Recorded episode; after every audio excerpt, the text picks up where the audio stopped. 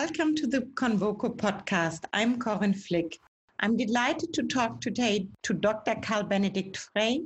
Carl Frey is a Swedish German economist at Oxford University. He directs the program on the future of work at the Oxford Martin School. Hello, Carl. Thank you for taking the time. Let me start with the first question. Looking at the world of work as a whole, what lessons do you take away from the last two years? Well, first of all, it's nice to be with you, Corinne, and it's nice to follow up on the last conversation we had, I think, a year or two ago in the beginning of the pandemic, uh, when the world looked rather different, right? We were just at the time of peak unemployment. A lot of people were worrying that we were entering something like a Great Depression. And here we are a couple of years later with labor shortages, with inflation on the rise, with a lot of things that we wouldn't have seen coming back then. So, yes, the world looks rather different in our conversation in 2020, which you just mentioned at the start of the pandemic, you suspected that innovation will slow due to less migration, less spontaneous interaction in cities, and the disruption of global value chains. What happened since? It's a great question. And I think it's quite hard to disentangle because, as you know, during the pandemic, so many things have been happening at the same time you know, families have contracted the virus and isolated as a concept, consequence of that. And that's not, you know, a trajectory change, right? Coming out of this pandemic, if we want to understand if the trends that we see will stick or not, we need to, in a way, be rid of the virus first, because we don't know to what extent what we're seeing right now is a direct consequence of the pandemic itself and whether things will go back to normal as the pandemic uh, subsides. But I think what we know from the history of innovation and you know innovation right up until the point of the pandemic is that knowledge industries been highly clustered, right? They were clustered in Renaissance Florence. They've been clustered in the digital age. The companies that are leading the digital revolutions are highly clustered in places like Silicon Valley and Seattle.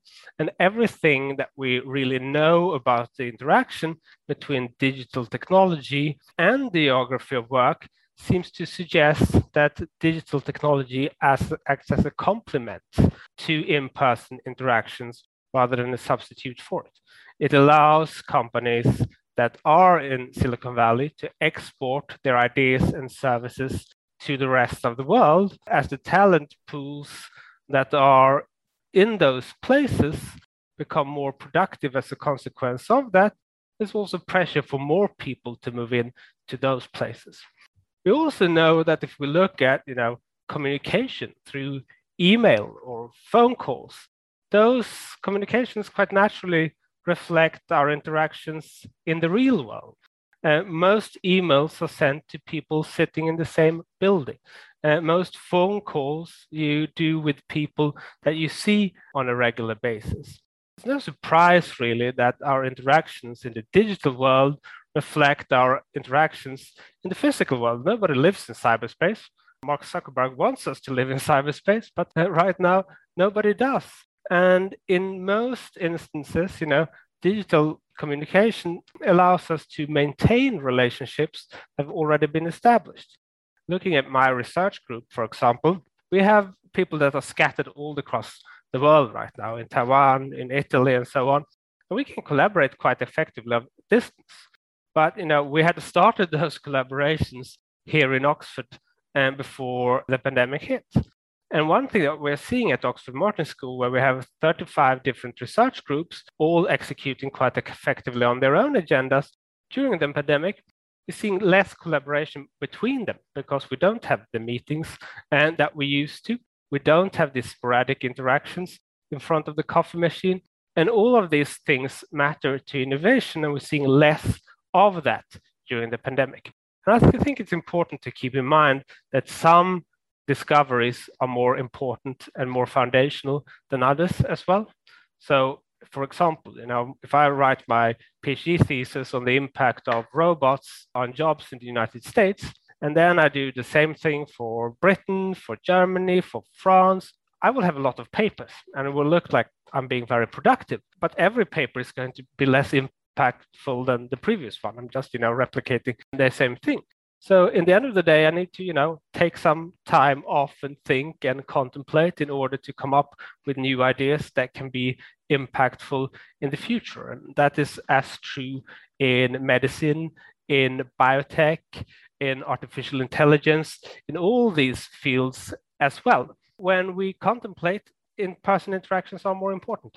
We are executing more on existing ideas during the pandemic than we are developing and disrupting new ones. So you can see in citation patterns on you know, scientific papers or patents, whether when a new innovation emerges, whether that changes citation patterns. So you can have, for example, a new discovery emerges in mRNA technology. All of the sudden, you see that subsequent discoveries, you know, start to cite this new discovery and not the previous one that used to be cited in the literature. And that sort of indicates old technologies being replaced and a significant shift in the literature. We, we, we do see in the data that on-site teams are much more likely to come up with these more foundational discoveries. And you know, we can discuss and debate why that is.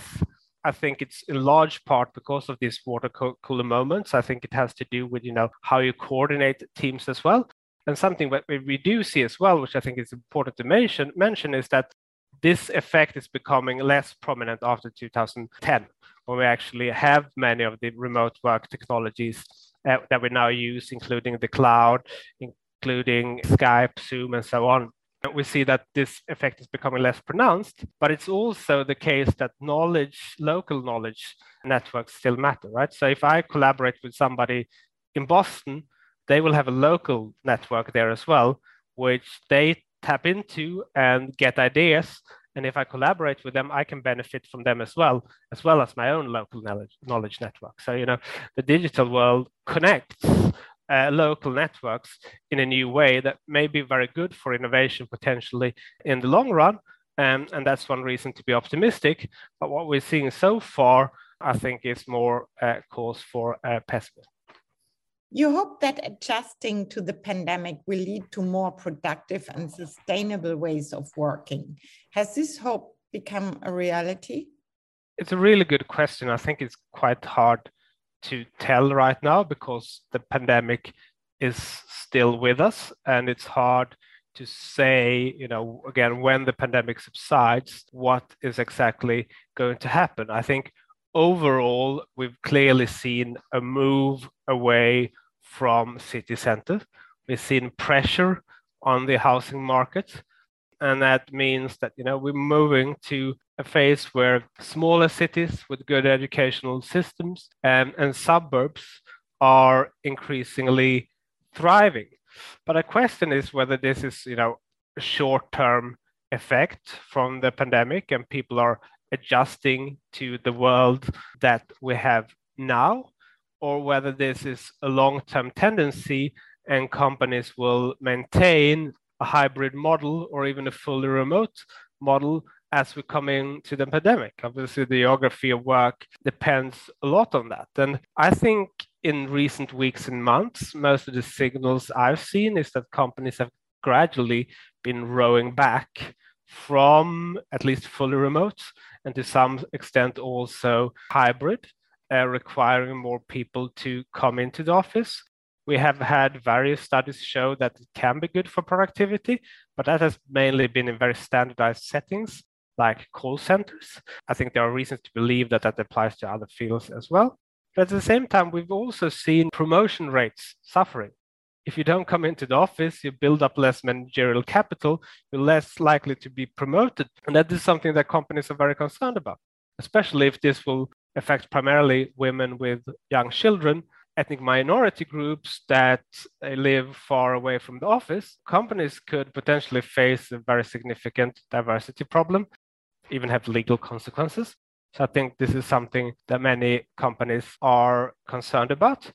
And the long term tendency, I think, as we discussed earlier, is that these innovation jobs will become more important. So coming up with new ideas, starting new businesses and projects is something that is very much aided by face-to-face interactions. But then when we move into execution, and we see through, all throughout history that manufacturing companies don't stick in the city center, that costs are high, right? They move out to the hinterland or offshore production. And I think we're going to see more service tasks also being subdivided and potentially offshored. And that means we're going to be left more with these exploration tasks, with those innovative jobs in advanced economies, which still benefit from proximity. So maybe as a growing share of the labor force is engaged in those jobs over the long run, cities may actually become more important. You just mentioned Mark Zuckerberg. Facebook has announced its plans for a metaverse, including virtual office spaces. Do you see a future for VR as the new workspace? I mean, I'm obviously at risk of being the person, you know, in 1992 saying that, you know, the internet is just a fad and it's going to subside eventually. But I don't see, I mean, in a way, we're already in the metaverse, right? So, I mean, we are engaging digitally through Zoom for us, it's great. We have a lot of friends and family scattered across the world, and we can stay in touch with them through Zoom. Maybe it's to some extent easier and more fun to do in the metaverse. But for most people, you know, their networks are still local in the world. Most people still live uh, close to their families and friends and don't move around. And you know, why would you want to substitute your local life where you can engage with the people you know and like any time of the day for a virtual type of interaction? I'm not sure if that is a you know very appealing selling proposition.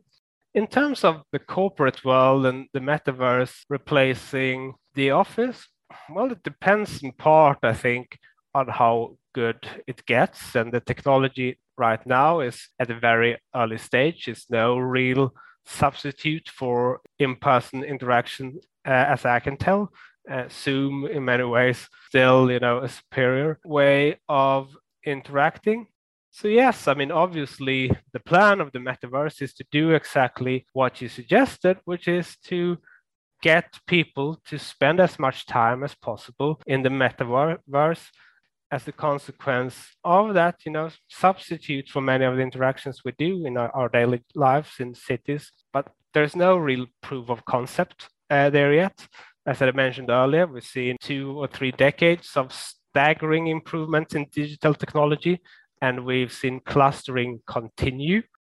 So I think it's a bit too early to predict a step change there. And if I have to bet on it, I would bet against. In last year's Technology at Work report, you have argued that advanced economies are increasingly moving towards post production societies. What does this imply for society? Daniel Bell called the phase post-industrial society, I think around five decades ago. And what he was arguing was essentially that gradually moving away from a world where most people work in factories, in part because of automation taking over a lot of factory jobs, in part because of offshoring. Now, he argued that essentially, you know, the characterization we have from Charlie Chaplin of, you know, the semi-skilled worker doing a boring routine job is gradually disappearing. And the point we're trying to make in the report is the way that this happened, it's quite similar things playing out in services, right? So if you think about it, you know, we used to produce manufactured goods long before we have mechanized factories, right? We used to have craftsmen doing every stage of production themselves, often in their homes. What happened is essentially that with factories, we began to subdivide those tasks so that they became much simpler to do. We saw people specialize in particular tasks, and then eventually, once these processes have become very routinized, we were able to apply machine tools and automation technologies to replace the worker. So things were first subdivided and simplified before they could get automated. We're currently seeing something similar playing out in services. So if I want to write a paper, I'm not doing this yet to, to be clear, but sooner or later, I think it's going to be a lot more common is that you start writing a paper, come up with some ideas. When you have a sort of clear idea of these are the figures I want to include, these are the sections I want to write, these are the examples I need, you can crowdsource it quite effectively. You can subdivide it, get people who are better at those individual tasks than you are yourself, do it as much lower cost. And as this subdivision is happening to services as well, we're moving towards a society where fewer and fewer people are going to work in either the production of goods or the production of services. More people are likely to work in the earlier phase, which is generating these new ideas and artifacts in the first place. It's going to be more people participating in the creative process rather than the execution and production process uh, in advanced economies. And that I think is re- reinforcing what we discussed earlier about the role of cities in the future, uh, which have always been hubs for innovation, and I think will continue to be just that. Here comes the new technology like blockchain comes in our NFTs, which work also for texts and books and papers, no? Yeah, I mean, blockchain is probably part of the story, but something like Mechanical Turk. I mean, I can, you know, just crowdsource these tasks on digital platforms even without blockchain. But obviously NFTs and so on, yes, that opens up you know new possibilities of, as well. But even without those advances, I think this is something possible with current technology and the pandemic. I think will you know act as an accelerator in making this possible because as more people work remotely, all of a sudden we realize that you know well somebody can actually if you can do your job remotely from your home in Oxford, well, somebody can also do it for from Delhi uh, at a much lower cost. The experience of the pandemic will surely tend to accelerate things in that direction. How is the offshoring of services going to impact international economic inequalities? It's not quite clear in the sense that if you think about the offshoring of manufactured goods, historically, a lot of that had gone to China. As China has become richer, the world has become more equal, at least historically. Now China is firmly middle income in the world, and as China grows richer in general, the world is becoming less equal. So there's been a stepping change. With regard to services, I think the offshoring of services will have to be to countries which have a relatively educated workforce still, which have invested in digital infrastructure to make that possible, which have institutions that accommodate more skilled work, professional, professional service and type of work. And obviously countries like India bring to mind, which are sort of, you know, very much in the middle of the global income distribution. But then if you go sort of further down the line and you think that offshoring of services today is very much focused on countries that are English speaking. Clearly, if you trade in services, there's a lot of cultural content and language content involved as well, which you don't have necessarily with manufactured goods. And there's a reason that you know the United States States has managed to build these huge tech giants because they have a huge, uh, largely sort of homogeneous internal market that those companies can scale up. In Europe, we have French customs, German customs, Spanish, Swedish, uh, Italian, you name it, because customers speak different languages and have separate cultures. It's also harder for firms in services to scale up to go back to your question, generally speaking, what we've seen from offshoring over recent decades is that it's reduced global inequalities at the expense of rising inequalities within advanced economies, and that economic polarization has driven much of the political polarization we see in those countries. Offshoring of services is an extension of that. Yes, it might reduce, continue to reduce global inequality, but it will exacerbate inequality in advanced economies further at a time when our politics are extremely polarized already. What do you think? What will the world look like in five years' time? I think there are a number of questions that are very hard to judge at this stage, particularly geopolitically. So, how where will the decoupling from China have been coming out of this? What will be the consequences for global supply chains? What will be the consequences for relations with China more broadly? There are a number of questions related to cities that we discussed. I think cities will have rebounded. I think we will see high streets open and hopefully and to some extent thriving again. And in my view, inflation will have come down, but know that for sure.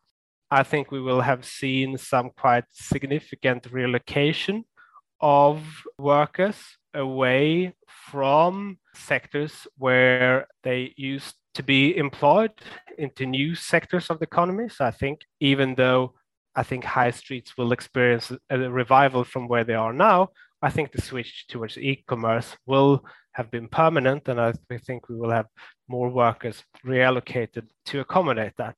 I do think, unfortunately, that the inequalities that we see within our societies will have expanded as a consequence of this pandemic. I do worry that this will reinforce the political polarization um, that we're seeing now.